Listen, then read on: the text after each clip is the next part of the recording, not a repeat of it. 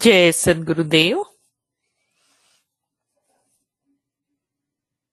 गुरुर्ब्रह्मा गुरुर्विष्णु गुरुर्देव महेश्वर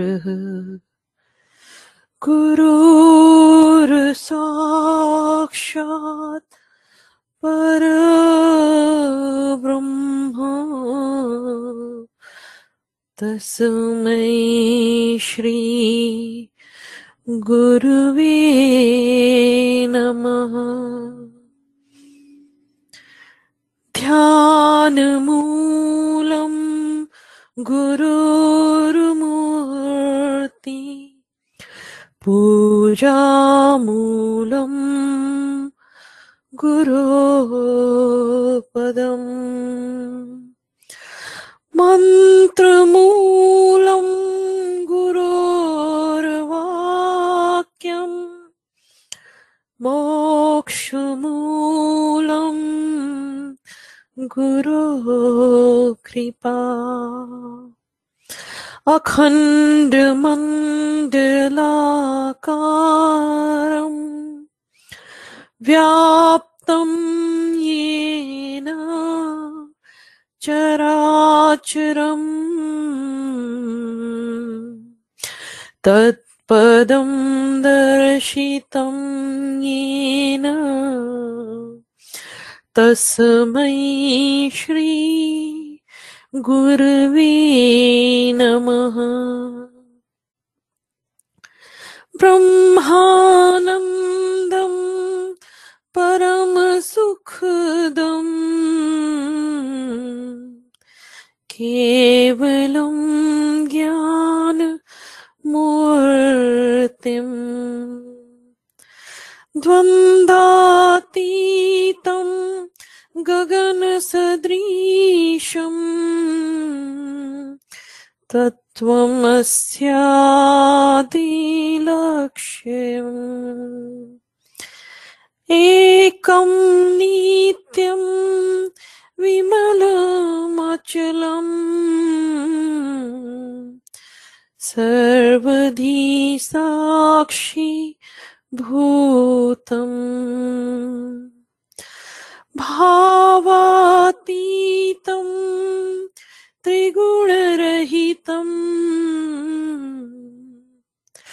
सद्गुरुं तं नमामि। बोलिए सद्गुरुदेव की जय। आज के इस ऑनलाइन साप्ताहिक शनिवार हिंदी सत्संग में मैं माया वर्मा हार्लिसविल पेंसिल्वेनिया से आपका हार्दिक अभिनंदन करती हूं। जैसा कि आप सभी आज एकत्रित हुए हैं, हमारे जीवन में हम अपने शारीरिक, मानसिक, सामाजिक जरूरतों और जिम्मेदारियों में जहां पूरी तरह व्यस्त हो चुके हैं, इसी व्यस्तता में एक जरूरी चीज हम भूल गए हैं, वह है हमारी आत्मिक और आध्यात्मिक जरूरत। इसलिए यह वाकई में बड़े सौभाग्य और बड़े हर्ष की बात है, हम और आप अब अपने जीवन में विहंगम योग को जोड़कर आत्मा की वास्तविक चेतन आवश्यकताओं को भी पूरा करने का प्रयास कर रहे हैं। जैसा कि हम चल रहे हैं अपनी इस आध्यात्मिक यात्रा के आज चौथे सत्र पर हैं। पहले की तीन सेशंस में हमने ऐसे बहुत से प्रश्न लेकर आए और कई दुर्लभ प्रश्नों का समाधान किए, हमें मिलते मिलते रहे हैं अपने सदगुरु के अनन्य शरण्य शिष्यों से। हमने सीखा आध्यात्म क्या है, अध्यात्म पथ पर अग्रसर होने के लिए हम क्या करें, आध्यात्मिक उत्थान हमारी कैसे हो, क्या इसके लिए गुरु की आवश्यकता है? और गुरु जब मिल जाते हैं तो हम दुर्गुण अपने दूर कैसे करें, सद्गुण को कैसे बढ़ाएं? हमने ऐसे ही बहुत सारे विशिष्ट प्रश्नों के उत्तर और उनके समाधान हमें मिलते रहे हैं अपने पूर्व के क्रम में। इसी क्रम में आगे चलते हैं सत्र चार की ओर।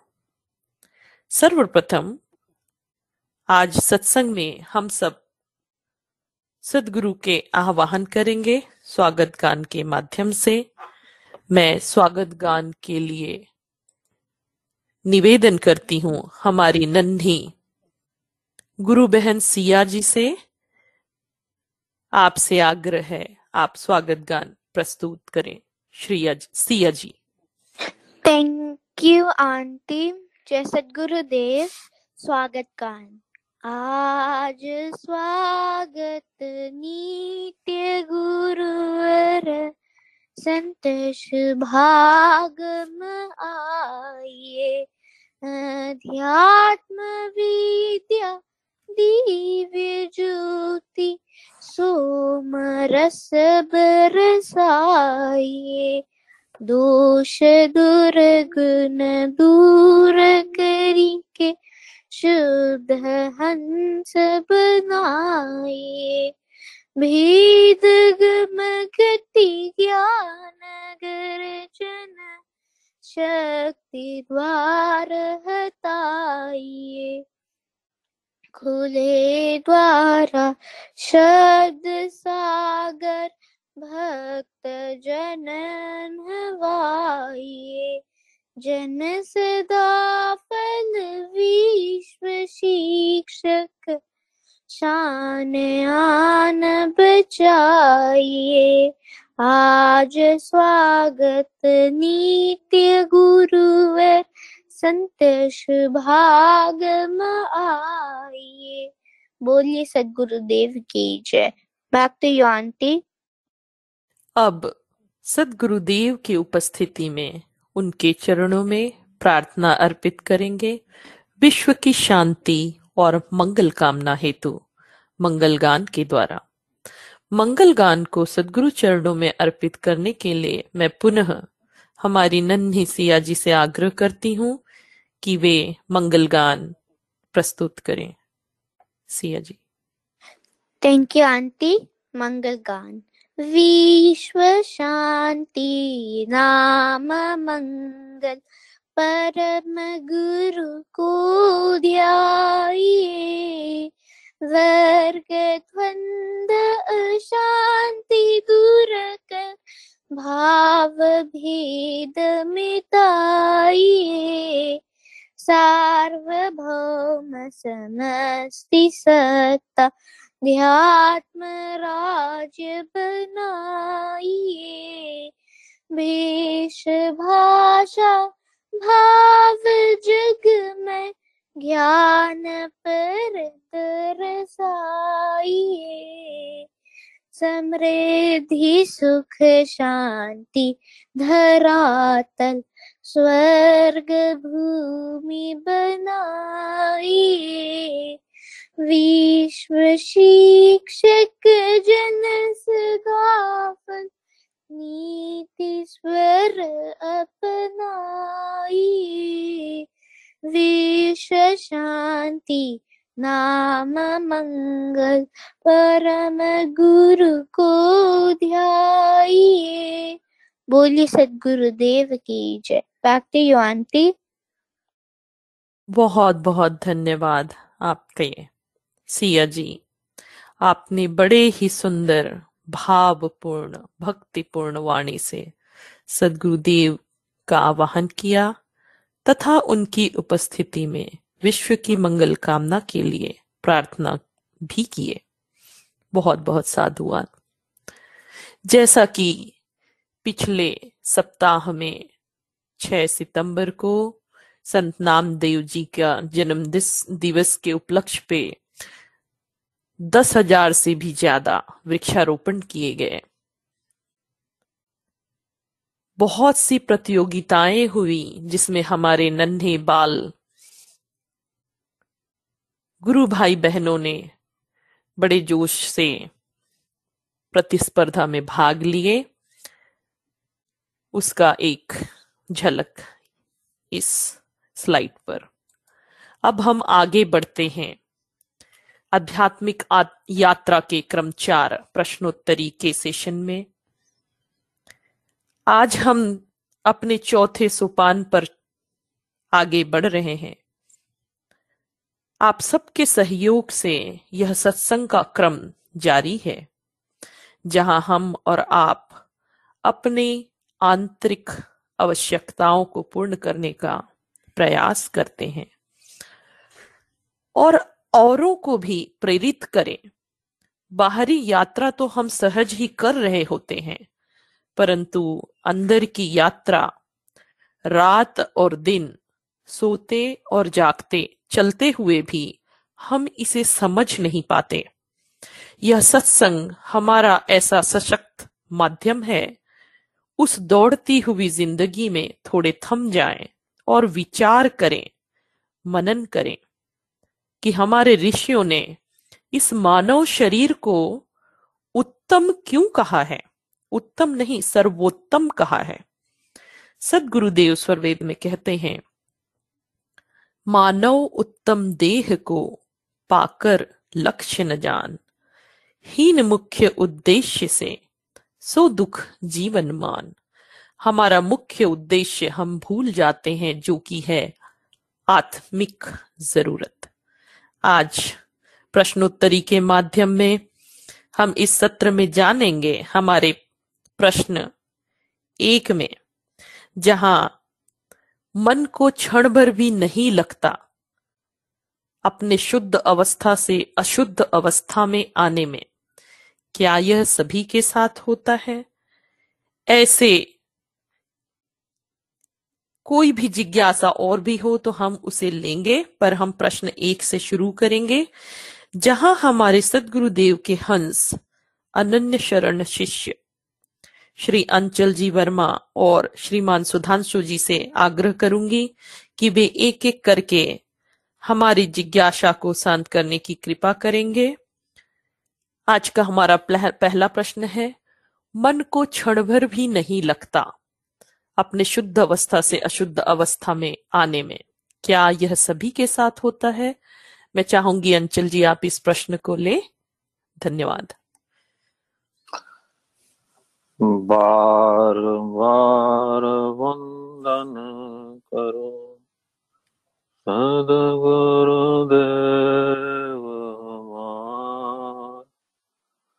यहाँ वहाँ सब कामों में महिमाय परम पार। जय सद्गुरुदेव। धन्यवाद माया जी। जय सद्गुरुदेव टू एवरीबॉडी।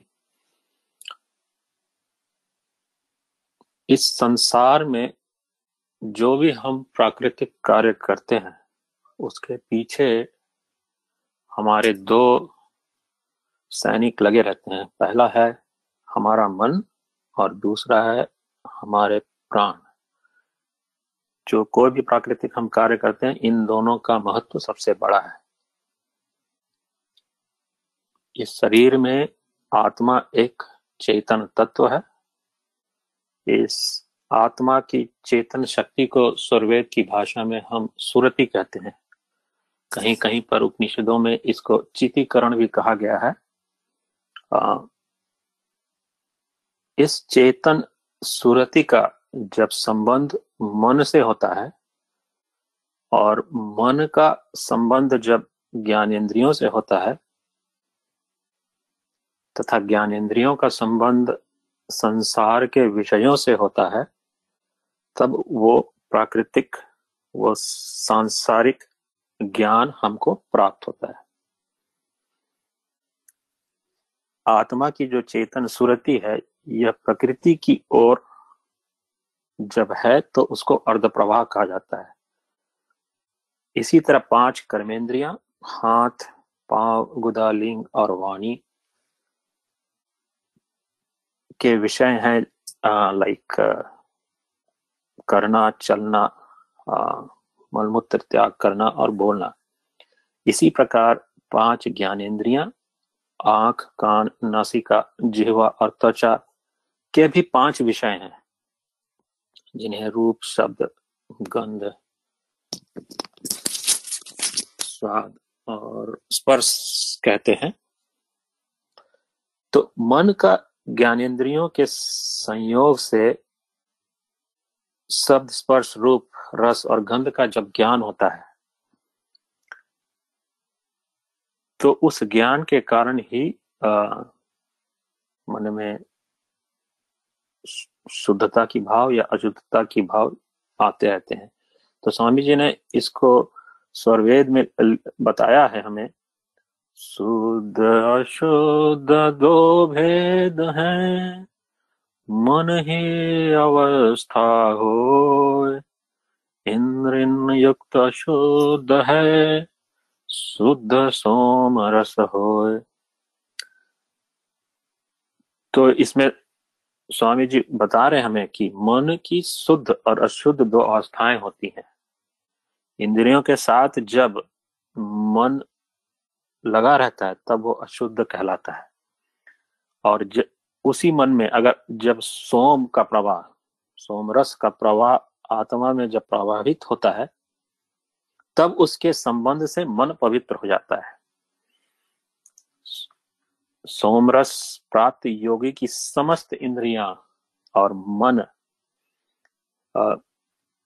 पवित्र रहते हैं, उनमें किसी प्रकार का विकार नहीं रहता है। तो प्रश्न लेकिन फिर उठता है कि इंद्रियों के साथ रहकर मन आखिर में अशुद्ध क्यों हो जाता है, करेक्ट? तो इसके लिए एक मैं छोटा सा स्टोरी लेता हूँ।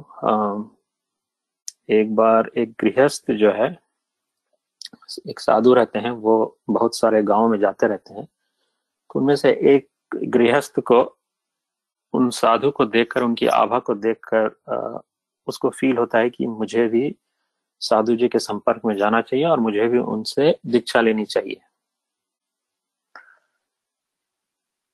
जब वो साधु के पास जाके दीक्षा की आग्रह करता है तब साधु कहते हैं कि रुको, मैं तुम्हें कुछ समय के बाद दीक्षा दूंगा। गृहस्थ जो है बार बार क्वेश्चन करता है कि मुझे भी, बार बार आग्रह करता है कि मुझे भी दीक्षा दे दीजिए, मुझे भी दीक्षा दे दीजिए, आपने बाकी लोगों को भी दिया है। उस समय साधु साधु ने पूरी तरह से मना कर देते हैं और चले जाते हैं वहां से। कुछ वर्षों के बाद वो फिर से उसी गांव में आते हैं अपना भिक्षा कटोरा आ, के साथ। इस बार भिक्षा कटोरा के साथ जब वो उन, उस गृहस्थ के घर के पास जाते हैं तो उसमें वो कुछ मिट्टी और कुछ गंदे चीजें उसमें उस उस कटोरे में डा, डालकर भिक्षा के लिए, भिक्षा मांगने के लिए उस गृहस्थ के घर के सामने जाते हैं। गृहस्थ जो है उनको देखकर, उनको बैठाकर घर में कुछ कुछ मिठाइयाँ इत्यादि बनाकर, व्यंजन बनाकर, तैयार कर कर आ, उनके पास लेके जाता है, ये सोचकर कि शायद आज जो है मुझको दीक्षा मिल जाएगी। सा, साधु ने गृहस्थ से कहा कि तुम जो है इस कटोरे में मुझे खाने खाने का सामान इस कटोरे में डाल दो। गृहस्थ जो है उस कटोरे को देखकर देखता है तो बोलता है कि स्वामी जी, ये तो गंदा कटोरा है, कृपया इस कटोरे को साफ करें और उसके बाद मैं आपको ये व्यंजन उस कटोरे में परोसता हूं। तो इसको सुनकर साधु जी उत्तर देते हैं, जब इस कटोरे के के साथ ऐसा ही है तो मैं आपके हृदय में शुद्ध भगवान को कैसे रख दूं? मैं आपको वो दीक्षा कैसे दे दूं जो विभिन्न अशुद्धियों से भरा हुआ है। जब आप जब तुम्हारे अंदर वासना, क्रोध, अभिमान, लालच इत्यादि हैं, तब मैं तुमको दीक्षा देकर कैसे उस ओर प्रगति कराऊं। सिमिलरली अगर हम सोचें तो जब हमारा मन इस कटोरे की तरह गंदा है तो हम उस ओर प्रगति कैसे करें।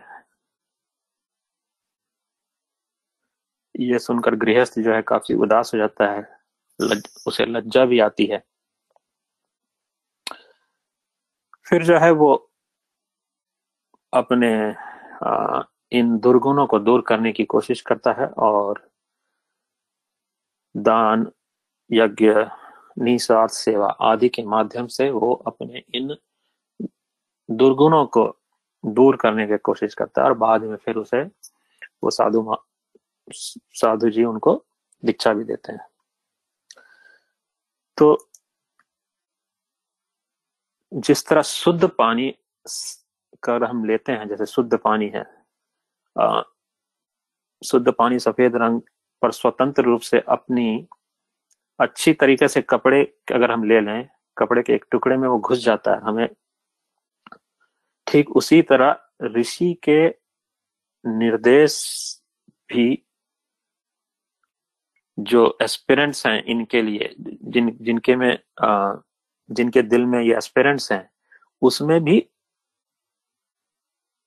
प्रवेश कर प्रवेश करता है। जैसे शुद्ध, मतलब मैं कहना क्या चाह रहा हूं यहाँ पर कि कि जैसे आ, जैसे क्लॉथ के अंदर जो है पानी चला जाता है और उसे साफ कर देता है, उसी तरह ऋषियों के द्वारा दी गई और सदगुरु के द्वारा दी गई भी निर्देश अगर हम दिल में उसी तरह रखें तो हमारा मन शांत हो जाता है और हमारी अशुद्धियां अशुद्धियां नष्ट हो जाती हैं। स्वामी जी इसी चीज को वर्णन करते हुए आगे एक और दोहे में कहते हैं, शब्दामृत में भींग कर शीतल मन या होए, हंस भाव अनुकूल है, विघ्न द्वंद नहीं कोय।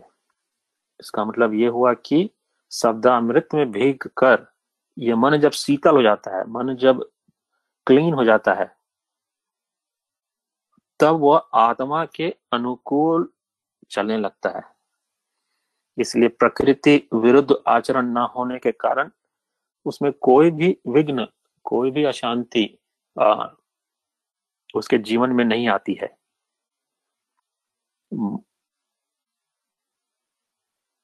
मन का जब संबंध और उसके दुराचार से आत्मा को का जब नाना प्रकार के कष्ट होते हैं तो वो अनेक विपदाओं का सामना कर, करना पड़ता है और मन के शुद्ध और अनुकूल होने पर वो सारे कष्ट, संकट, जो भी अशांतियां थी, जो भी विपदाएं थी, वो सब नष्ट हो जाती हैं। इसी का एक और आ, स्वामी जी ने सर्ववेद में लिखा है, सुधा पान शीतल भया, छूटा पर्व स्वभाव, अब मन आत्म साथ है, नहीं बराबर भाव। तो इसमें स्वामी जी कहते हैं कि स्वभाव छूट जाता है और वह समान स्वामी स्वामी भाव का जो जब मन जो है इंद्रियों के साथ लगा हुआ है तो वहां पर वो स्वामी स्वामी का भाव रखता है, लेकिन जब वो आत्मा के साथ आ जाता है तो वो स्वभाव, वो उसका व्यवहार चेंज हो जाता है।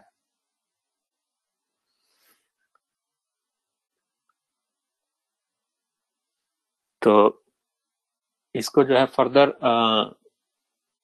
एनालिसिस करने पर पता चलता है हमें कि ये जो जो अंतःकरण की अशुद्धियां हैं जो हमें हमें इंद्रियों के द्वारा प्राप्त होती हैं, उसको हम बाहर से कितना भी बाहर बाहर से कितना भी बलपूर्वक प्रयास करें, किंतु ये आंतरिक दोष जो है, आंतरिक विकार जो है, दूर नहीं हो सकता है। जैसा कि अगर हम एक एग्जांपल और लें कि अगर सांप जो है बिल में छुपा हुआ है, अगर आप उसको ऊपर से प्रहार करेंगे, उसे चोट देंगे, तो उसका वो उसे कुछ नहीं होगा। उसी प्रकार हमारा उसी प्रकार अंतःकरण में यदि दुर्गुण है तो बाहरी अर्थात कोई भी शारीरिक अभ्यास हम करेंगे, शारीरिक प्रक्रिया करेंगे, वो दूर नहीं हो सकता है। ये अंतःकरण की, की दुर्गुण दुर्गुण है। उन्हें दूर करने के लिए हमें उसके उपयुक्त, उस दुर्गुण को हटाने के उपयुक्त आंतरिक साधन को अपनाना होगा। जैसे कि हम अगर हम चारों तरफ से अगर हम खिड़कियां खोल दें और बीच में एक मोमबत्ती रख दें, तो या खिड़की दरवाजे हम खोल दें और बीच में मोमबत्ती रख दें, तो वो मोमबत्ती बुझ जाएगा, करेक्ट। उसी उसी प्रकार अगर सारी इंद्रियां जो बहिर्मुख में लगी हुई हैं, जो गोइंग आउटसाइड हैं, वे अपने अपने विषयों में आसक्त हैं, करेक्ट। तो जब उसका बहिर्मुख उस तरफ चल रहा है तो हम जो है वही हाल हो गया जैसे कि हम अभी चारों तरफ से हमने खिड़कियां खोल दी और वो दीपक बुझ गया। तो इसीलिए हमारे जो दुर्गुण है उसको दूर करना ही, इंद्रियों के साथ जब हमारा मन है तो वो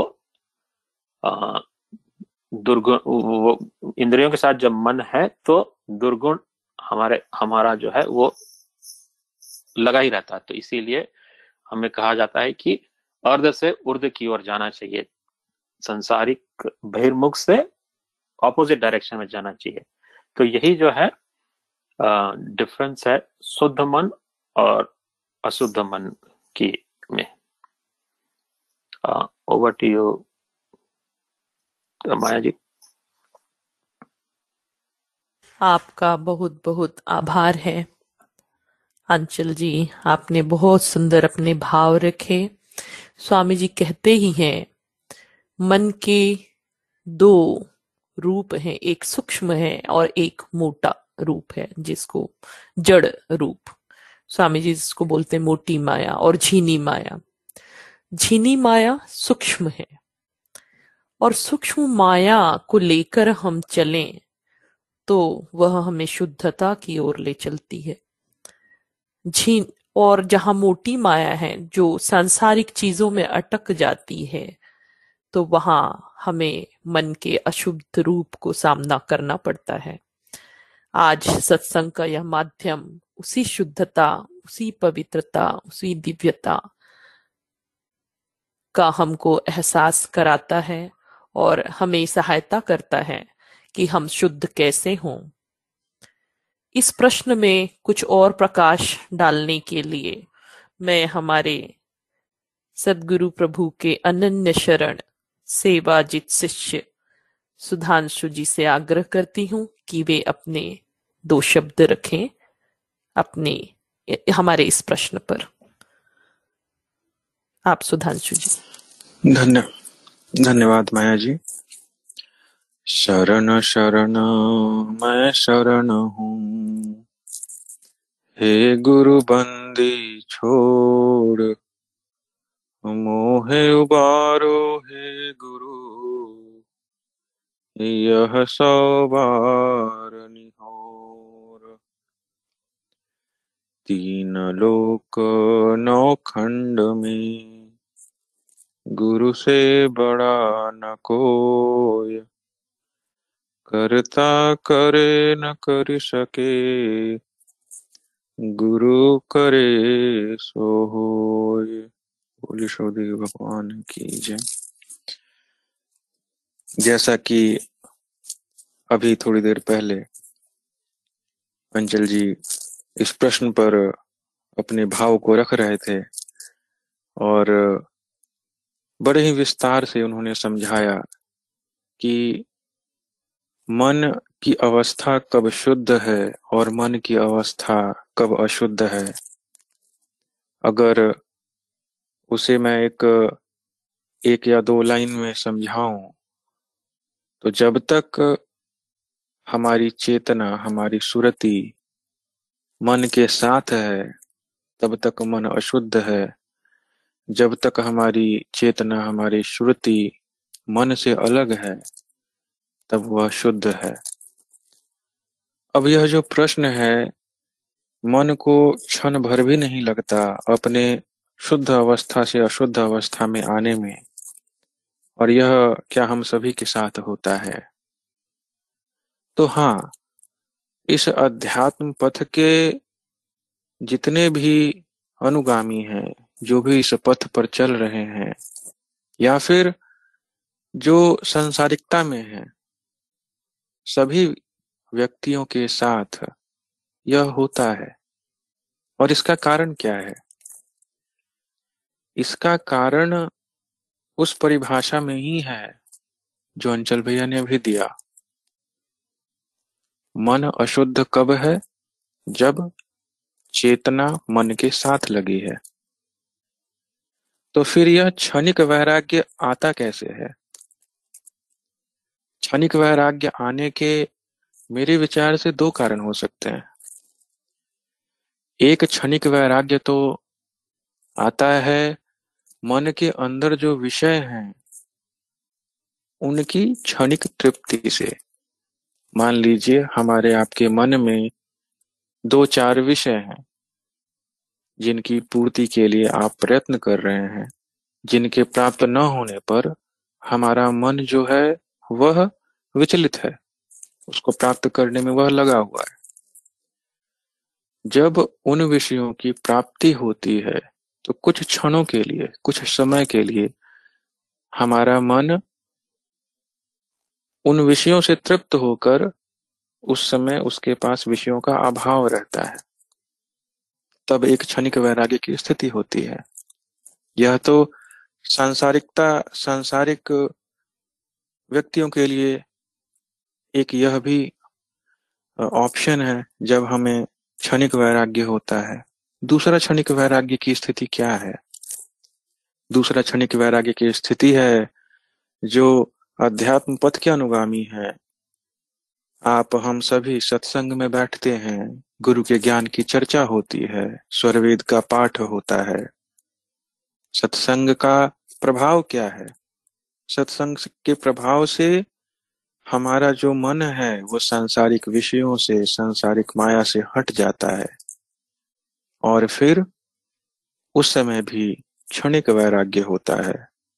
उसके बाद क्या होता है?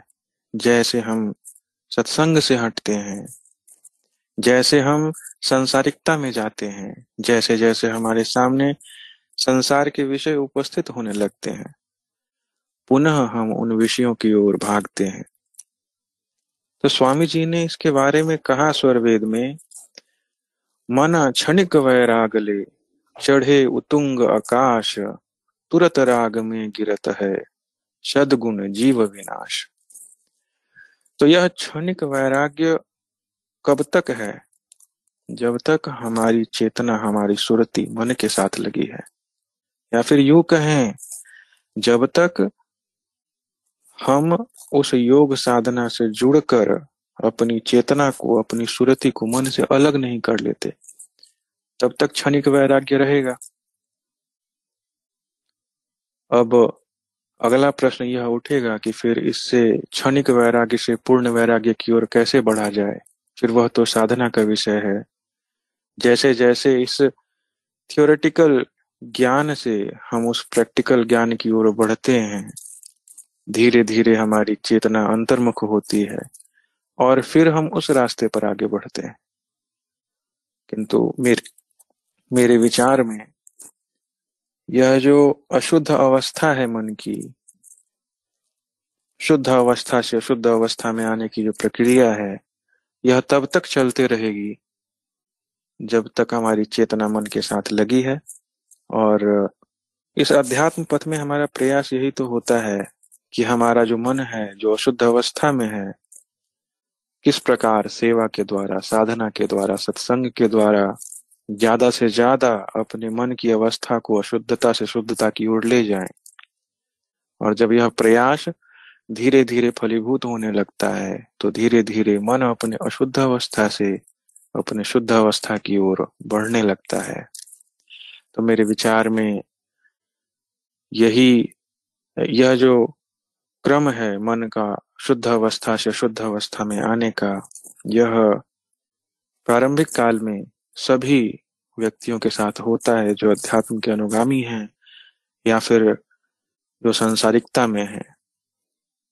इस पर और प्रकाश डालने के लिए और अपने भावों को रखने के लिए मैं पुनः माया जी से निवेदन करूंगा। आप माया जी।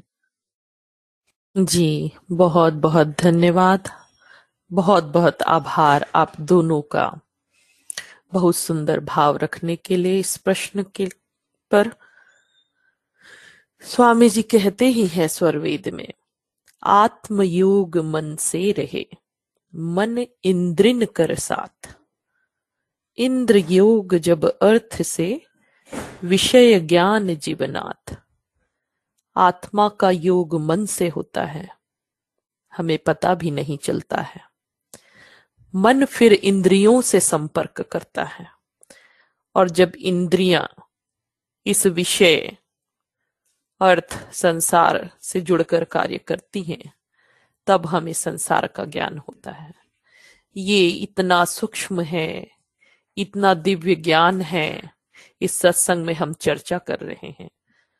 और इस सूक्ष्म ज्ञान को समझने के लिए बुद्धि से हम नहीं समझ सकते। इसका एक ही मार्ग स्वामी जी बताते हैं, साधना। और साधना के साथ ये जो सत्संग है एक माध्यम है हमें उस अपने शुद्ध रूप को अनुभव कर पाने के लिए मार्ग में आगे प्रशस्त करें। तो स्वामी जी ने तीन त्रिवेणी बताए हैं। साधना हम करते हैं, सत्संग से जुड़ते हैं। सेवा, सेवा इस विद्या को अपनाने में अपनाकर अपने में उतारना, और जब हमें उस शुद्धता का अनुभव होने लगे औरों को भी प्रेरित करें। इस ज्ञान को समझने के लिए जिस तरह हम मन की अशुद्धता से निकल शुद्ध रूप को जानने का प्रयास कर रहे हैं, वही स्वामी जी ने चार तरह के ज्ञान बताए हैं शुद्ध रूप के। जीव का ज्ञान, ब्रह्म का ज्ञान, जीव और ब्रह्म का मिश्रित ज्ञान, और शुद्ध सोमरस पर ब्रह्म का ज्ञान। इस शुद्ध ज्ञान को लेने के लिए हमारे अंदर उतनी ही शुद्धता और सूक्ष्मता की अनिवार्यता है। इसी को लेते हुए हम अगले प्रश्न की ओर बढ़ेंगे। अगले प्रश्न में जाने के पहले यहाँ पर मैं कुछ सेकंड पॉज करना चाहूंगी, और यही अवसर है हमारे नए गुरु भाई बहन जो इस सत्संग में सुन रहे हैं, भाग ले रहे हैं, अपने अंदर सत्संग के ज्ञान उतारने का प्रयास कर रहे हैं। आप आगे आएं, अपने मन की जिज्ञासा बाहर करें और अपने भाव रख सकते हैं। फोन अनम्यूट कर यही समय है, अपना परिचय भी दे सकते हैं। फ्लोर आपके लिए ओपन है।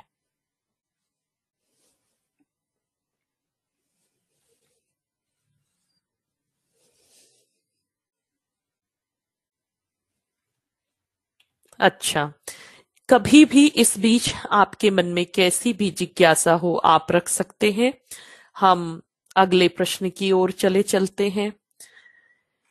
हमारा अगला प्रश्न है, मैं ऐसा क्या करूं कि हर सुबह जोश के साथ में उठूं और ध्यान करने के लिए बैठ जाऊं।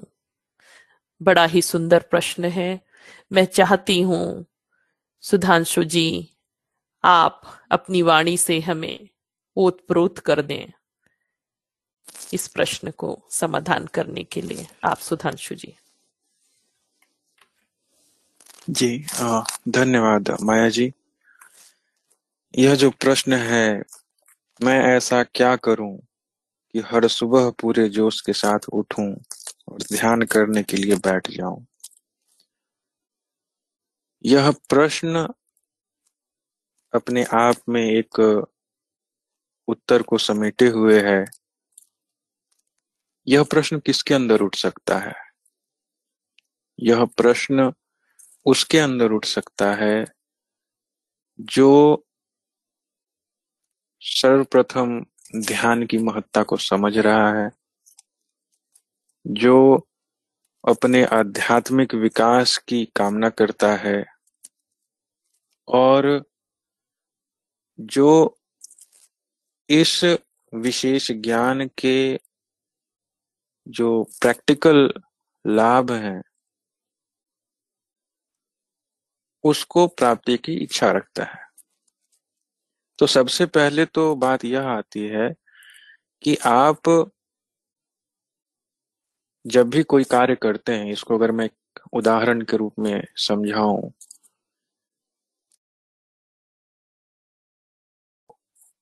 सुबह में छह बजे कोई फ्लाइट पकड़नी है, इंटरनेशनल फ्लाइट पकड़नी है, उसके लिए आप क्या करते हैं?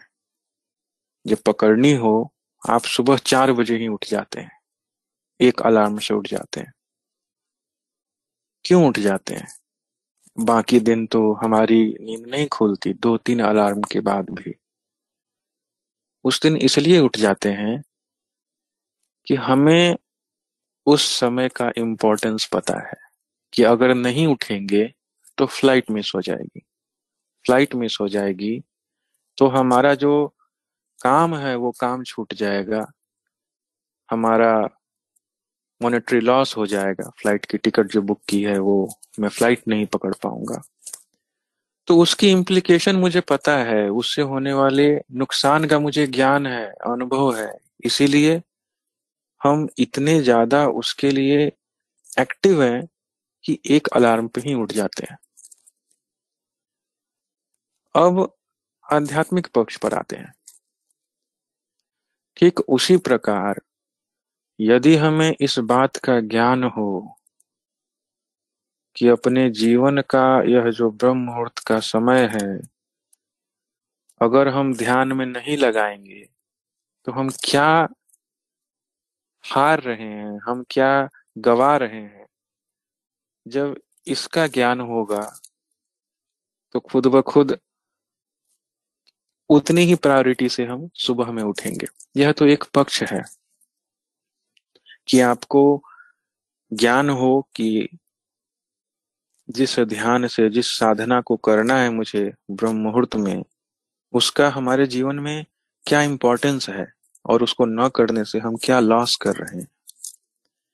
दूसरा चीज, मान लीजिए मुझे उसका थ्योरेटिकल ज्ञान है, सत्संग के माध्यम से, स्वरवेद के अध्ययन से, आध्यात्मिक चर्चाओं से मुझे उसका थियोरेटिकल ज्ञान है कि अध्यात्म की बहुत आवश्यकता है, साधना की आवश्यकता है, ब्रह्म मुहूर्त में उठ के ध्यान करना चाहिए, लेकिन नहीं कर पा रहे हैं, तो कैसे करें? स्वामी जी ने अपनी अमृतवाणी में बहुत जगह इसकी चर्चा की कि जैसे जैसे उन्होंने बहुत सारी चीजों को बतलाया कि करने से हम ब्रह्म मुहूर्त में उठ सकते हैं, समय से हम फिर ध्यान में बैठ सकते हैं। सबसे पहले तो जो विहंगम योग में बतलाया जाता है, यदि हमें ब्रह्म मुहूर्त में उठना हो तो हमारा आहार विहार उसके अनुरूप होना चाहिए। रात्रि का आहार हमारा जितना कम हो सके और पहले हो सके, उससे क्या होगा, ब्रह्म मुहूर्त में उठने में हमें परेशानी नहीं होगी। और क्या है, हमारे जीवन में जितना अनुशासन होगा इस पथ पर बढ़ने में उतनी ही सहायता मिलेगी। इसके लिए स्वामी जी ने क्या कहा, यम नियम आसन प्राणायाम इन सब का पालन करने के लिए, उसके बाद ध्यान में बैठने के लिए। तो शुरू में जब हम ध्यान का आरंभ कर रहे हैं, जब हम बहुत दिनों से ध्यान में नहीं लगे हैं, जब हमने शुरुआत की विहंगम योग की, तब तो हमें इन नियमों का सहारा लेना ही पड़ेगा। और जब धीरे धीरे हम अपनी ध्यान साधना को बढ़ाएंगे तो उस ध्यान साधना में होने वाले अनुभव ही हमारे सोर्स ऑफ मोटिवेशन है। जब आपको एक बार उस ध्यान का, आपको एक बार उस साधना का फल मिलने लगेगा तब आप स्वयं उसके लिए मोटिवेट हो जाएंगे कि हमें उठना है, हमें करना है। लेकिन आरंभिक अवस्था में इन अनुशासन का पालन करना पड़ेगा। स्वामी जी ने तो कहा भी, मन को रोको विषय से, जो नहीं माने हार, तब रोको निज देह को, मन मत मार विचार। तो प्रायोरिटीज हमें सेट करनी पड़ेंगी आप प्रारंभिक अवस्था में, और उसके बाद जब उन प्रायोरिटीज के हिसाब से हम अपने रूटीन को सेट करके ब्रह्म मुहूर्त में बैठेंगे, एक हफ्ते, दो हफ्ते, तीन हफ्ते, उसके बाद जब हमें उसका बेनिफिट्स मिलने लगेगा तो फिर वह एक रूटीन नहीं रहेगा, वह हमारी एक नेसेसिटी बन जाएगी। और अगर कई बार ऐसा भी होता है कि हम ध्यान करने बैठ रहे हैं, हमारा ध्यान नहीं लग रहा, हम प्राणायाम करके ध्यान करने बैठ रहे हैं, स्वरवेद के कुछ दोहों का पाठ भी कर रहे हैं। स्वामी जी ने ये एक सीक्वेंस बतलाया है कि आप प्राणायाम कर लें, आप स्वरवेद के दोहों का पाठ भी कर लें, फिर भी ध्यान करें। फिर भी अगर नहीं हो रहा हो तो अंत में स्वामी जी ने क्या कहा, प्रभु प्रसाद सदगुरु दया, मना होए स्वाधीन, अन्य युक्ति कोई नहीं लगे, सदगुरु चरण अधीन। तो फिर गुरु से प्रार्थना करें। प्रार्थना तो हर किसी चीज की हो सकती है जिसका कोई दूसरा आशा नहीं है, जिसकी सारी आशाएं गुरु से हों, वह तो हर प्रार्थना गुरु से कर सकता है। यह भी कर सकता है कि स्वामी जी ब्रह्म मुहूर्त में मुझे उठा दे, यह भी कह सकता है कि स्वामी जी जब मैं ध्यान पे बैठूं तो मेरा ध्यान लगे। और जब गुरु के चरण में प्रार्थना होगी तो वह भी होगा। तो इस प्रश्न के और भी विचार हो सकते हैं, और मैं आग्रह करना चाहूंगा माया जी से कि आप अंचल जी अंचल भैया से भी आग्रह करें कि वो अपने ही विचार इस प्रश्न पर रखें।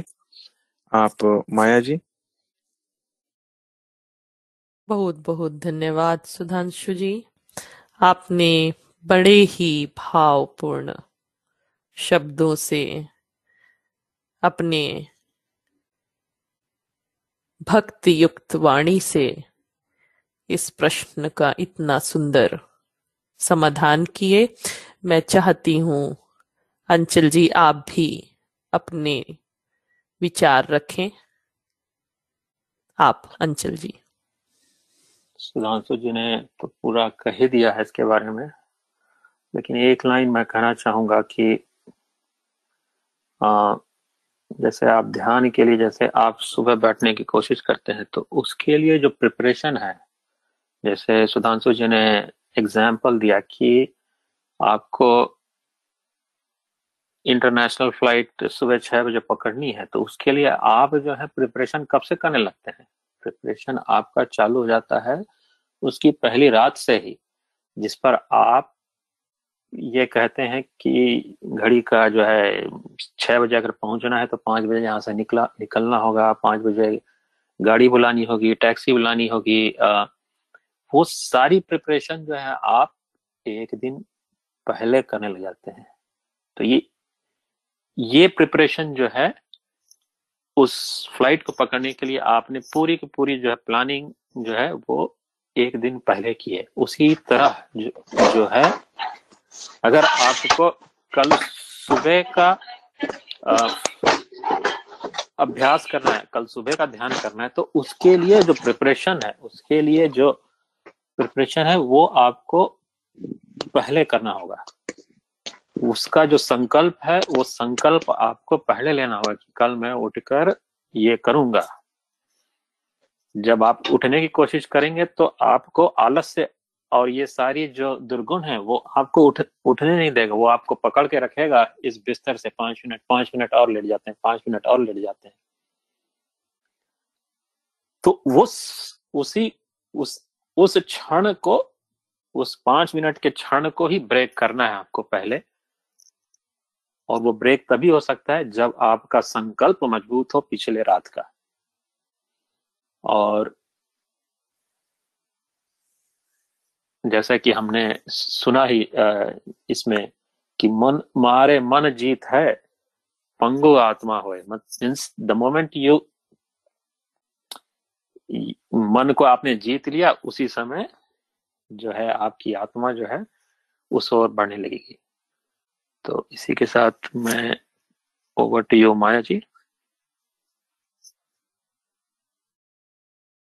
जी बहुत बहुत धन्यवाद, बहुत बहुत आभार आप दोनों का।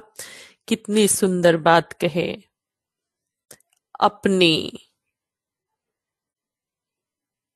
साधना के प्रति, अपने दिनचर्या के प्रति हम अनुशासित रहें, संकल्पवान बने, प्रेरणा लेते रहें सत्संग साधना के माध्यम से। हमारा अपना अनुभव ही हमें प्रेरित करता है, और जब हम अंदर से प्रेरित हैं हमारे आसपास वही ओज निखरता है जो औरों को भी अच्छा लगता है, और वे ही आपको पूछेंगे कि ऐसा ओज आप में कैसे मौजूद है। इस प्रश्न पर मैं चाहूंगी अमरजीत कौर आंटी जी भी अपने कुछ विचार रखें। अमरजीत कौर आंटी जी कनाडा से जुड़ती हैं, हमारे सदगुरु प्रभु के बहुत ही अनुभवी शिष्या, सेवाजित प्रिय शिष्या हैं आप अमरजीत कौर आंटी जी।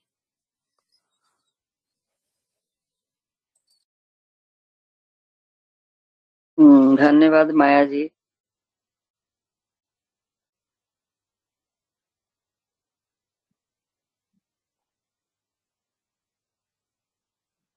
बार बार वंदन करूं सदगुरु देवा,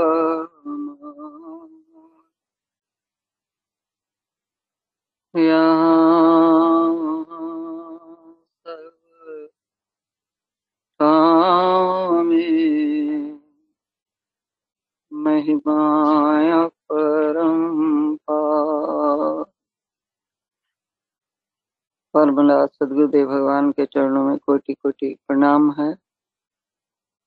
सभी गुरु भाई बहनों को हमारा जय सदगुरुदेव। आज का जो सत्र है बड़ा ही अच्छा चल रहा है। जो भी प्रश्न है ये हमारे जीवन के लिए बहुत ही महत्वपूर्ण है। हम लोग इस अध्यात्म मार्ग पर चल रहे हैं तो इसके लिए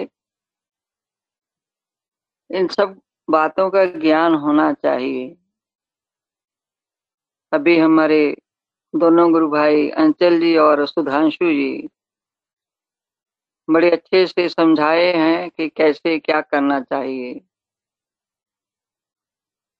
तो पहला प्रश्न जैसे है कि आ, मन जो है बड़ा जल्दी अशुद्ध अवस्था में आ जाता है। उसके लिए भी आ, दो बात मैं रखूंगी आपको। जैसे इसके लिए सब जो आधार हमारा जो कहने का है सदगुरु का ज्ञान है, सदगुरु की वाणियां हैं, तो वहीं से हम लोग को ये ज्ञान मिलता है कि हमें क्या करना, कैसे हमें इस मार्ग पर चलना चाहिए। इसीलिए हम लोग आपस में ये सत्संग करते हैं, चर्चा करते हैं, ताकि हम लोगों को इस मार्ग का भी ज्ञान हो, इस पर चलने का भी ज्ञान हो। तो बहुत ही अच्छे ढंग से आप लोग इसका चर्चा करते हैं, समझाते हैं, और मैं इसमें और क्या बोलूं, लेकिन माया जी जो कहे हैं ये कुछ दो शब्द रखूं। तो देखिए, मन के विषय में सदगुरुदेव ने कहा है कि जैसे ये प्रश्न है कि मन क्यों अशुद्ध अवस्था में आ जाता है, तो हम लोग सभी जानते हैं कि ऊंचे चढ़ने में कठिनाई होता है, लेकिन नीचे गिरने में कोई समय नहीं लगता है। हम लोग इस बात को, ये अध्यात्म ज्ञान का बात है, तो हम लोग इस बात को जान चुके हैं कि हम लोग ये जीव कहाँ से आया है, कहाँ पर था और कहाँ पहुंचना अभी हम लोग करने पहुंचने का प्रयास कर रहे हैं। तो जीव तो उस अमीय नद में था, ईश्वर के उस आनंद के सागर में था, लेकिन वहां से गिरने में कुछ समय नहीं लगा, क्योंकि हमारे अंतर में ये इच्छा, ज्ञान, प्रयत्न तो आत्मा का गुण हमेशा रहता है। और बस आपके अंदर इच्छा हुआ, उसी समय बस आप नीचे आ गए। सबसे मूल कारण हमारी इच्छाओं का है। तो मन भी जब नीचे आ गए तो मन का अवस्था तो साथ में पकड़ में आ ही जाता है। जब प्रकृति में हम आ जाते हैं तो मन तो साथ में लगा ही रहता है। तो प्रकृति में मन चलने लगता है। हम कितना भी इसको समझाते हैं, कितना भी, लेकिन कहा गया कि बलपूर्वक हम इसको कभी भी रोक नहीं सकते हैं। तो केवल एक सदगुरु की युक्ति है, जो मन जो है वो धीरे धीरे शांत होने लगता है। और वहां से क्यों, हमारे अंतर में बहुत हमारे जन्मों जन्मों के संस्कार भी रहते हैं। हम देखते हैं कि बहुत लोग हैं, बहुत ज्ञानी हैं और साधक हैं। हमारा पुराना जो इतिहास है उसमें भी है, ऋषि मुनि योगी भी है, लेकिन जब कोई संस्कार ऐसा हमारा उदय हुआ, कोई बुरा संस्कार है, भाव है, कोई रह गया, तो वो उदय होता है तो बस क्षण भर नहीं लगता है उसको माया के जाल में फंसने के लिए। तो वो हमारा मन का ही ये एक ऐसी चाल रहती है जिसको वो फिर माया में आपको ले आता है, इस संसार के विषयों की ओर ले जाता है। तो इसके लिए हम लोग को सदगुरु के बस ज्ञान की युक्ति के साथ में प्रयास करते रहना चाहिए कि जब हम धीरे धीरे चलते हैं तो मन तो अशुद्ध अवस्था में है ही है, हम लोग संसार में है, तो धीरे धीरे इस मार्ग पर चलते हैं सदगुरु की कृपा से ही। प्रभु प्रसाद सदगुरु दया से हम लोग अभी सुन रहे थे, तो ज्यादा मैं नाम बोलते हुए, तो यही एक बात है। तो सदगुरुदेव क्या कहते हैं कि सावधान रहना चाहिए, गुरु की युक्ति से जितना भी हम आ, जो है श्रम करेंगे, अपना प्रयास करते रहना चाहिए। हमें आदेश है साधन अभ्यास में लगे रहना चाहिए, सेवा में लगे रहना चाहिए, सत्संग में लगे रहना चाहिए। लेकिन फिर भी ये इतना जल्दी कोई ये सहज बात है नहीं कि बहुत जल्दी हमारा मन जो है वो शुद्ध हो जाएगा, और इसमें समय लगता है। सदगुरुदेव कहते हैं कि इसकी ओर हमारा विवेक जागृत रहना चाहिए कि क्या सही है, क्या गलत है। तो चलते चलते ये करते करते ही हम लोग एकदम जब उस अवस्था में पहुंच जाते हैं, यहाँ पर जा करके मन एकदम शांत हो जाता है, अपने मूल कारण में लय हो जाता है, तब जा करके ये जो हमारे शुद्ध अवस्था, हमारी जो है मतलब कि जीव को अपना शुद्ध अवस्था का पता चलता है, अपना इस आत्मा को जब उस अवस्था में आता है, तब जा करके ये ईश्वर का भजन जो है सही रूप में होने लगता है। तो इसमें बहुत बड़ा ये प्रक्रिया है, ऐसी चलती रहती है। तो इसकी ओर हम लोग ऐसा सावधान रहना चाहिए। सदगुरु का यही उपदेश है कि किसी भी परिस्थिति में साधना का त्याग नहीं करना चाहिए। भले हम मन आया, संसार में कुछ गलती हुआ, लेकिन उसको लेकर के नहीं बैठ जाना चाहिए और अपने अंदर में हीन भावना नहीं समझना चाहिए। हम लोग संत वाणी को भी सुनते रहते हैं, ए, संत प्रवचन, संत प्रवर जी का वाणी को भी सुनते रहते हैं कि उसी बात को लेकर के यदि एक गलती कुछ हो गया, गलतियां तो सबसे होती हैं, लेकिन वहीं पर हमें ठहर नहीं जाना चाहिए। अपने अंतर में हीन भावना को से ग्रस्त नहीं होना चाहिए। तो हो गया, गलती हो गया, ठीक है, लेकिन उससे हमें क्या ज्ञान सीखना चाहिए कि आगे में संकल्प कर लेना चाहिए कि आगे में मैं इससे सावधान रहूं। तो ये सब बातें जो है बहुत अपने अंतर में हम अपने अंतर में सोच सकते हैं, विचार कर सकते हैं, और इसमें हमेशा हमें विचार करते रहना चाहिए कि हमें किस मार्ग पर क्या हमारा कर्तव्य है, करना है। यदि हम लोग एकदम सोच विचार करते रहेंगे तो हम बच जाएंगे इस संसार के दोष दुर्गुणों से। तो ये सब हम लोग को मार्ग मिल चुका है, सदगुरुदेव का ज्ञान मिल चुका है। और बात आता है कि सुबह उठ जाऊं, बड़े अच्छे से आप लोग समझा दिए हैं। इसमें मुझे आ, कहने का कुछ लगता है कि मैं आ, क्या कहना है। सबका मेरे हिसाब से सदगुरु का ज्ञान हम लोग लिए हैं, उपदेश ले लिए हैं। सबसे प्रथम जो बात है, उनके आदेश का पालन करना। उनका आदेश है नियम से साधन अभ्यास करो। जब हम गुरु गुरुदेव के ज्ञान के उनकी शरण में आ गए हैं तो हमारा जिज्ञासु का, शिष्य का ये प्रथम कर्तव्य है कि उनका आदेश क्या है। उनका आदेश यही है कि आप नियम से साधन अभ्यास करें, तो नियम बनाना पड़ेगा। वही बात है कि अपने अंदर में पूर्ण संकल्प जो है उसको करना पड़ेगा। दृढ़ संकल्प होना चाहिए कि अब मैंने ज्ञान लिया है, सदगुरु का उपदेश लिया है, तब अब उनका जो ज्ञान है उसको पूर्ण रूप से प्राप्त करने के लिए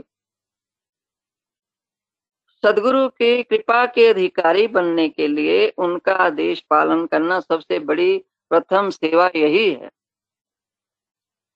हम उनका आदेश पालन नहीं करेंगे, साधन अभ्यास नहीं करते हैं, कितना भी आप करते रहिए, ऊपर ऊपर से करने से कुछ भी नहीं होता है। अपने अंतर में धारण करना है, उनके एक एक शब्द को धारण करना चाहिए।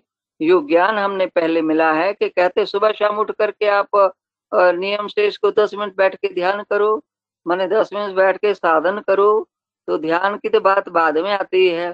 तो जो भी हमको मन को प्रथम भूमि में यही तो है, यही तो ज्ञान मिलता है कि अपने मन को जो संसार में दौड़ रहा है उसको पकड़ो। तो यही तो ज्ञान हमें मिलता है। और जब हम बैठेंगे ही नहीं, उस पर चलेंगे नहीं, उस पर अमल नहीं करेंगे, तो कितना भी पढ़ते रह जाएं आप, सर्वेद का पाठ करते रह जाएं, करते रहेंगे जो ज्ञान हो जाए, बुद्धिमान हो जाएंगे, एकदम विद्वान बन जाएंगे। सब ज्ञान हमें, सिद्धांत का जानकारी भी हो जाएगा, लेकिन जो आ, हमारे अंतर में जो उतरने का बात है वो नहीं होगा, कभी नहीं हो सकता है। तो इसीलिए सत्संग, साधना और सेवा, यही तो त्रिवेणी बता रहे हैं हम लोगों को सदगुरुदेव भगवान, संत प्रवर जी यही तो ज्ञान दे रहे हैं। तो इसके ऊपर हम लोगों को पूर्ण संकल्प कर लेना चाहिए कि हमारा जो कर्तव्य है वो क्या है, हम अपने जीवन को कैसे इस मार्ग पर चलाना है। तो जब हमें ये ज्ञान हो जाता है, हमारे अंतर में ये ऐसे एक जो जैसे सोए हुए तो जागृति आ जाती है, तो अपने आप किसी को कहने का जरूरत नहीं पड़ता है। वही बात है कि जैसे अभी बहुत ही अच्छे से आप लोग समझाते हैं, तो मैं आ, और क्या कहना है, तो बस यही बात है कि सबसे पहले आदेश जो है उसका पालन करें तो अपने आप आप उठने लगेंगे। सबसे पहले यही है कि सदगुरु ज्ञान लिया, उसको करना है और उनका सेवा करना है।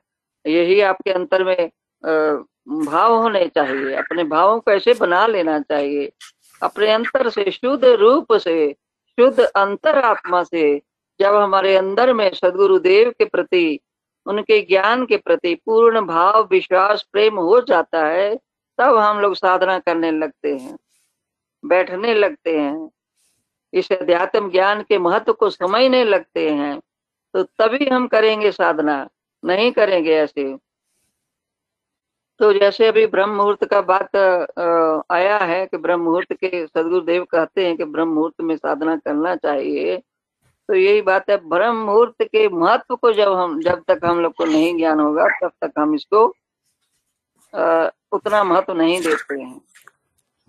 तो सदगुरुदेव कहते हैं कि सुबह जैसे उठ करके, सुबह उठ करके हम लोग इस बात का ध्यान दें। हम लोग यहाँ तो वो सब बात नहीं है, लेकिन हम अपने देश में, भारत में जब रहते थे तो पहले जब हम लोग सुबह में उठते थे, हमारे आ, मतलब कि हमारे घर में ऐसा ही नियम था। हमारे पिताजी थे, वो कहते थे कि सूर्य उगने से पहले सबको उठ जाना चाहिए। उठाते थे वो, आप भी वो उठते थे और अपना जो भी करना होता, थोड़ा सा ऐसे बाहर में घूम घूम के आ करके, सुबह सुबह टहल करके आ करके, नहा करके, तो बैठ करके थोड़ा देर, जैसे हम लोग का गुरु नानक जी को मानते हैं तो उनका वाणी को बैठ करके अपने आप ध्यान करते थे। पता नहीं, तो ये सब पुरातन संस्कार होते हैं। तो हम लोगों को भी हम लोगों को भी सूर्य के उगने से पहले उठाते थे। तो कितना अच्छा लगता था वो समय जो है, जब हम उठते हैं तभी पता चलता है कि कैसा वो समय होता है। और यहाँ तो अब तो उस तरह का जीवन रहा ही नहीं है। उस समय तो हम लोग बाहर छत पर सोते थे, तो वो जो उस समय का जो ऐसा बहुत ही अच्छा आनंद होता था हमारे अंतर में, एक शांत सा, और ऊपर से जो उस समय का हवा बहता था, इतना अच्छा लगता था कि स्फूर्ति आ जाती है अपने अंतर में। तो ये तो भक्ति का बात है। तो अध्यात्म ज्ञान का भी सदगुरुदेव समझाते हैं कि सुबह उठे सूर्य के उगने के पहले, उसी को ब्रह्म मुहूर्त कहते हैं। तो सुबह उठ करके देखिए, पशु पक्षी सभी ईश्वर का गुणगान करते हैं, तो अपनी अपनी भाषाओं में चिल्ला ऐसे चहचहाने लगते हैं। देखते हैं ना हम लोग, सभी आप लोग देखे होंगे, ये पक्षी जो है वो कैसे आपस में अपना अपना बोली में सब लोग बोलने लगते हैं, और पशु भी रंभाने लगते हैं। तो ये सदगुरु का वाणी में भी लिखा हुआ है, वर्तमान आचार्य श्री ने ये लिखा हुआ है कि उस समय जो है अमृत बेला को हाथ से नहीं जाने देना चाहिए। ये स्वामी जी का वाणी है। तो इस समय आप अपनी साधना के लिए दृढ़ आसीन हो जाएं, संकल्प कर लें, और ये ब्रह्म बेला में ब्रह्म शक्ति जो है अपनी विशेष प्रभा धरती के प्रति प्रेषित करती है। ये स्वामी जी का एक छोटा सा लेख है। तो समय तो बहुत हो चुका है, आ, लेकिन दो लाइन मैं आपको सामने में रखूंगी। क्षमा चाहती हूँ कि सदगुरुदेव बतलाते हैं कि ब्रह्म बेला में ब्रह्म शक्ति जो है अपनी विशेष प्रभा धरती पर प्रेषित करती है। ईश्वर की ऐसी प्रभा उस समय में धरती पर आती है, उतरती है। तो इसलिए समय का साधन आपको पूरे दिन भर पर खुले तरोताजा दैनिक क्रियाकलाप में उत्साहित रखता है। दिन भर परमात्मा की उस विशेष शक्ति की अनुभूति आप आनंद आह्लादित करती रहेगी आपको। प्राचीन में हमारे ऋषि मुनि संत योगी यही तो करते हैं। सबका उपदेश है, किसी का भी आप सुने कि ब्रह्म मुहूर्त में अमृत बेला में उठे। अमृत बेला का महत्व है, इसको हम लोग जाने समझे। बस ये तो सदगुरु की वाणियों से तो इसके लिए हम लोग सुन चुके हैं, बहुत सी बातें सुन चुके हैं।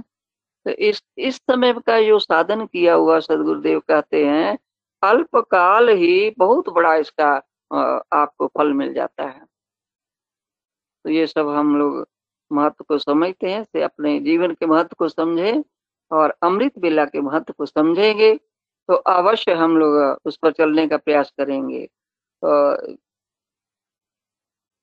क्षमा चाहती हूँ। तो बोलिए सदगुरुदेव की जय। Over to Maya ji. जय। बहुत बहुत आभार है आपका अमरजीत कौर आंटी जी, आपने अपने अनुभव परख वाणी से हमें कृतार्थ किए। जहाँ हम सीखे, हमें अनुशासित जीवन, संकल्पवान, दृढ़ संकल्पवान और हमें प्रयत्नशील रहना है। किसके लिए? अपने लिए, अपने अपनी आत्मिक उत्थान के लिए। जिस तरह हम अपनी भौतिक आवश्यकताओं को समझते हैं, उसके लिए हम पहले से तैयारी करते हैं। आज समय है अपने अंदर झांकने का, अपने आत्मिक जरूरतों को भी समझने का। हम भौतिक चीजों को तो गिन सकते हैं, पर हमारी सांसें जो हमारे साथ हमेशा चल रही हैं, हम उसे पीछे छोड़ देते हैं, जो कि हमें पता ही नहीं कब तक वो हमारे साथ है। इन सांस श्वासों को स्वामी जी ने तो कहा है तीनों लोकों से भी बहुमूल्य है।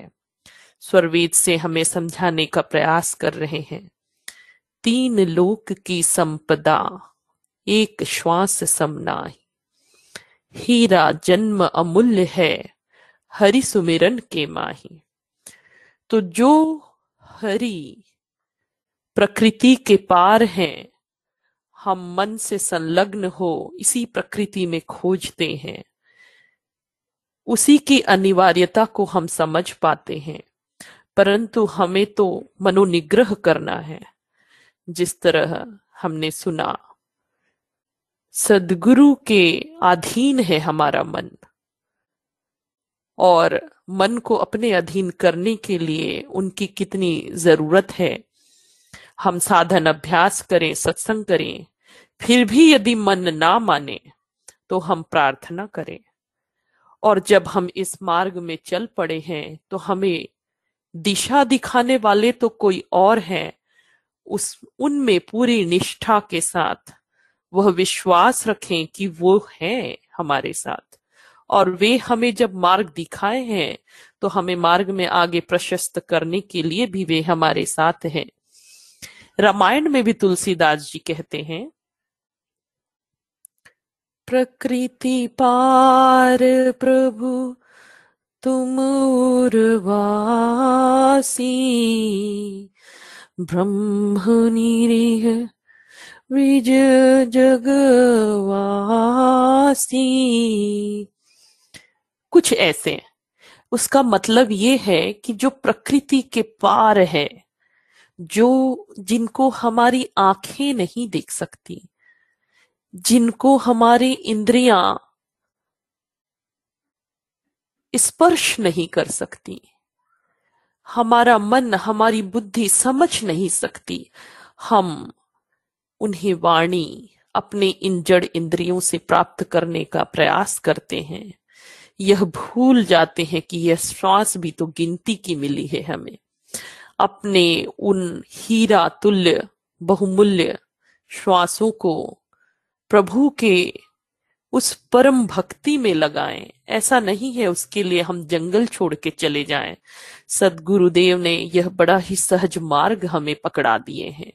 हम चलते रहें और उनके आदेश जैसे आदेश का पालन करते रहें। उस दो बार दो बार की साधना नियमित करते रहें, तो वे तो हमारे साथ हैं यदि हम उनके आदेश का ध्यान रखें। तो हम अपने सदगुरु के शिष्यों अनन्य भक्तों को धन्यवाद करते हुए, उनके अपने विचार हमारे प्रश्नों का समाधान रखने के लिए बहुत बहुत साधुवाद देते हुए सत्संग के अगले सत्र पे चलते हैं, जहां हम किन्हीं के मन में यदि कुछ प्रश्न हो इस बीच और समाधान चाहते हैं आ, या अपने विचार रखना चाहते हैं, कुछ सेकंड पॉज होके वे आ, अपने विचार रख सकते हैं।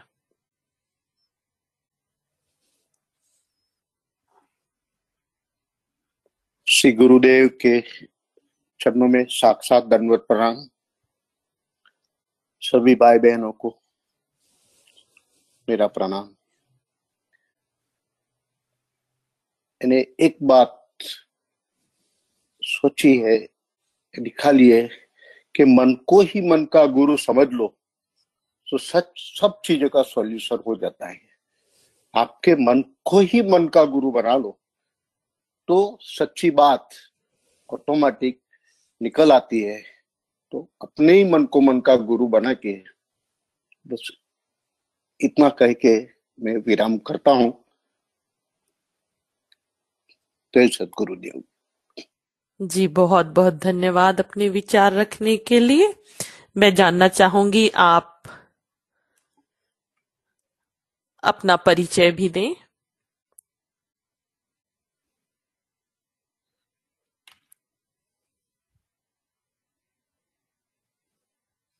माफ करिएगा, मैं नाम नहीं देख पाई, आप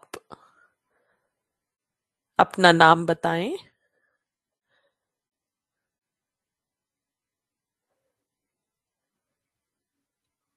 चलिए, धन्यवाद, आपने अपने बड़े ही भावपूर्ण विचार रखे, सत्संग का लाभ ले रहे हैं। आ, स्वामी जी कहते हैं मन की बहुत बड़ी शक्ति है और मन की इस शक्ति से हम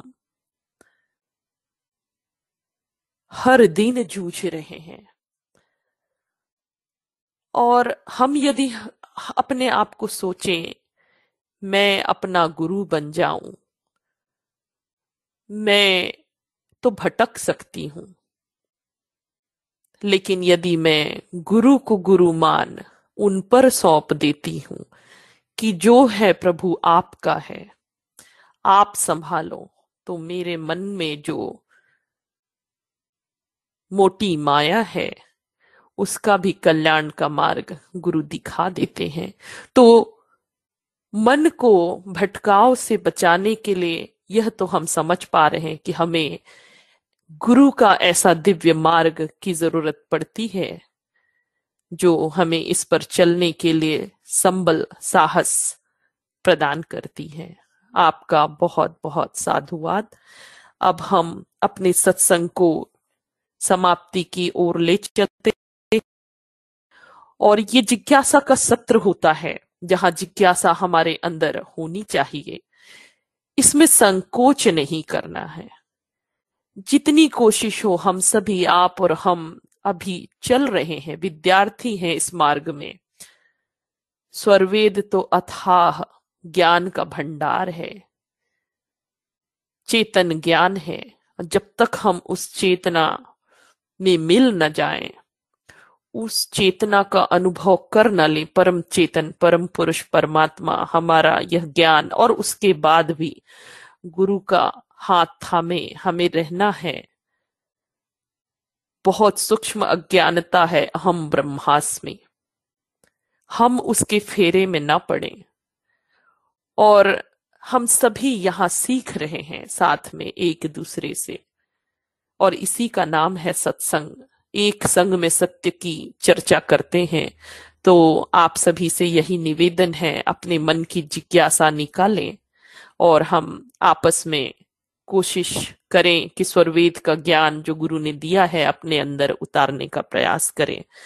अब इस सत्संग को आगे की ओर बढ़ाते हैं और अपने प्रश्न कभी भी हमें भेज सकते हैं, जिन्हें हम इस सत्र में आ, अगले सत्र में ला सकते हैं, चर्चा कर सकते हैं। यदि अभी भी आपके मन में कुछ प्रश्न हो तो आप जिज्ञासा ऑनलाइन के थ्रू भी भेज सकते हैं। अब हम सत्संग को आगे बढ़ाते हुए इसके अंतिम चरण पर ले चलते हैं जहां हम सत्संग की समापन करते हैं छोटी सी वंदना, आरती और शांति पाठ से। गुरु वंदना के माध्यम से हम गुरु चरणों में भक्ति अर्पित करते हैं। मैं हमारी बड़ी ही सद्गुरु स्नेह प्रिय शिष्या सानिका जी से आग्रह करती हूं कि वे गुरु वंदना के माध्यम से गुरु चरणों में भक्ति अर्पित करें। आप Sanika ji. Thank you aunty. गुरु वंदना।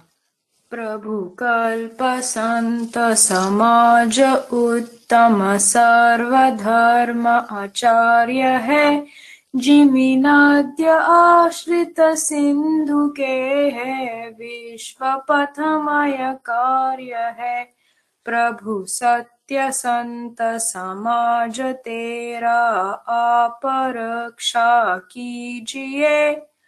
जन सदा फल ज्ञान भक्ति वृद्धि दिन दिन कीजिए। बोलिए सतगुरुदेव की जय। Back to you aunty ji.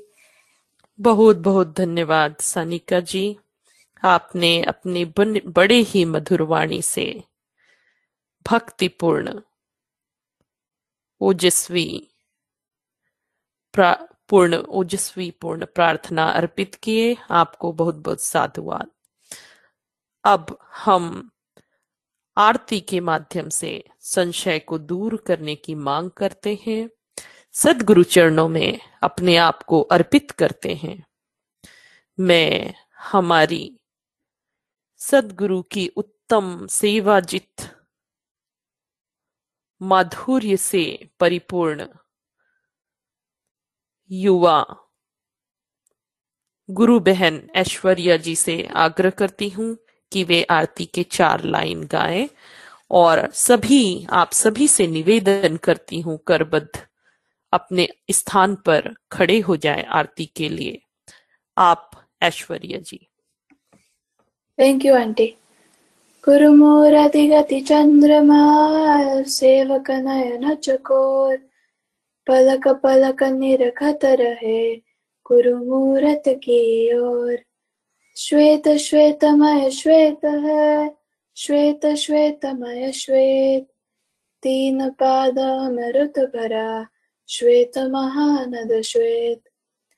अष्ट चक्र सब शून्य पर, धरा धरा के पार, तहां सदा फल घर किया भूली पड़ा संसार। जय Satgurudev. Back to you aunty. सभी लोग से निवेदन है अपने स्थान पर वापस बैठ जाएं शांति पाठ के लिए। विश्व की शांति एवं मंगल कामना के लिए मैं पुनः ऐश्वर्या जी से निवेदन करती हूँ वे चार लाइन शांति पाठ का करें। Thank you aunty. हे प्रभु शांति स्वरूप हो, शांति शांतिमय शांति, शांति शांति जन शांति हो, पूर्ण शांतिमय शांति। हे प्रभु शांति प्रदान कर, दूर हो सर्व शांति, देव सदा फल शांतिमय शांति शांति सुख शांति। बोलिए सतगुरुदेव भगवान की जय। जय। बहुत बहुत धन्यवाद, बहुत बहुत आभार आपका। आपने बड़े ही सुंदर शब्दों में वंदना आरती शांति पाठ आप दोनों ने सत्संग को समापन की ओर ले गए।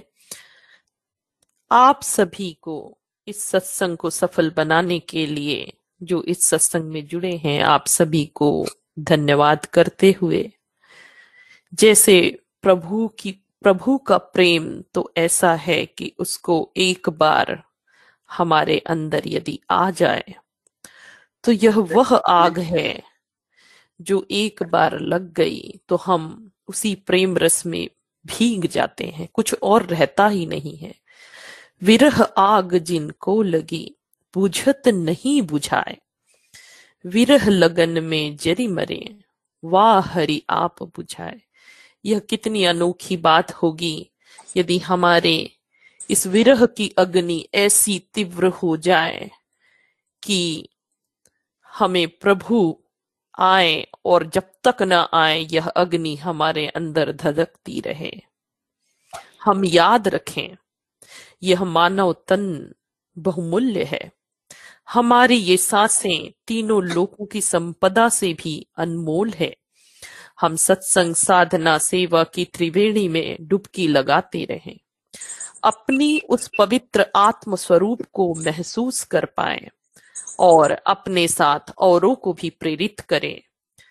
इन्हीं भावनाओं के साथ और यहीं पर सत्संग को समाप्त करते हैं। जो भी आज के सत्संग में हम सीखे हैं हम चिंतन करें, मनन करें, और ऐसे ही शनिवार रविवार साढ़े नौ बजे शनिवार हिंदी और रविवार इंग्लिश के सत्संग में जुड़कर अपनी आत्मा को संतृप्त करें, उसके मार्ग को पकड़ें और दृढ़ करें। हमारे और भी जो हैं सेशंस, उसमें भी भाग लें, क्योंकि हर एक आत्म उत्थान के मार्ग पर शुद्धता प्रदान करती है। ऐसी बातों को, वाणी को, संत वाणी को जब हम सुनते हैं, ऐसे ही हमारी संत हमारे जो बीच है विजय दाऊल री जी, उनका तेलुगु में सेशन होने वाला है आज दोपहर तीन बजे। आप उसका भी लाभ लें। आप सभी से यही अनुरोध है कि हम ऐसे आपके बीच सत्संग हर समय करें और ऐसे प्रभु प्रेम रस में डूबे रहें। आप सभी को यही प्रार्थना करती हूं, हाथ जोड़, आपका दिन मंगलमय हो, जीवन में खुशियां आए, शांति पूर्वक जीवन चलता रहे। आप ऐसे सत्संग का लाभ उठाते रहें, हमें भी लाभान्वित करते रहें। आप सभी को जय सद्गुरुदेव। धन्यवाद।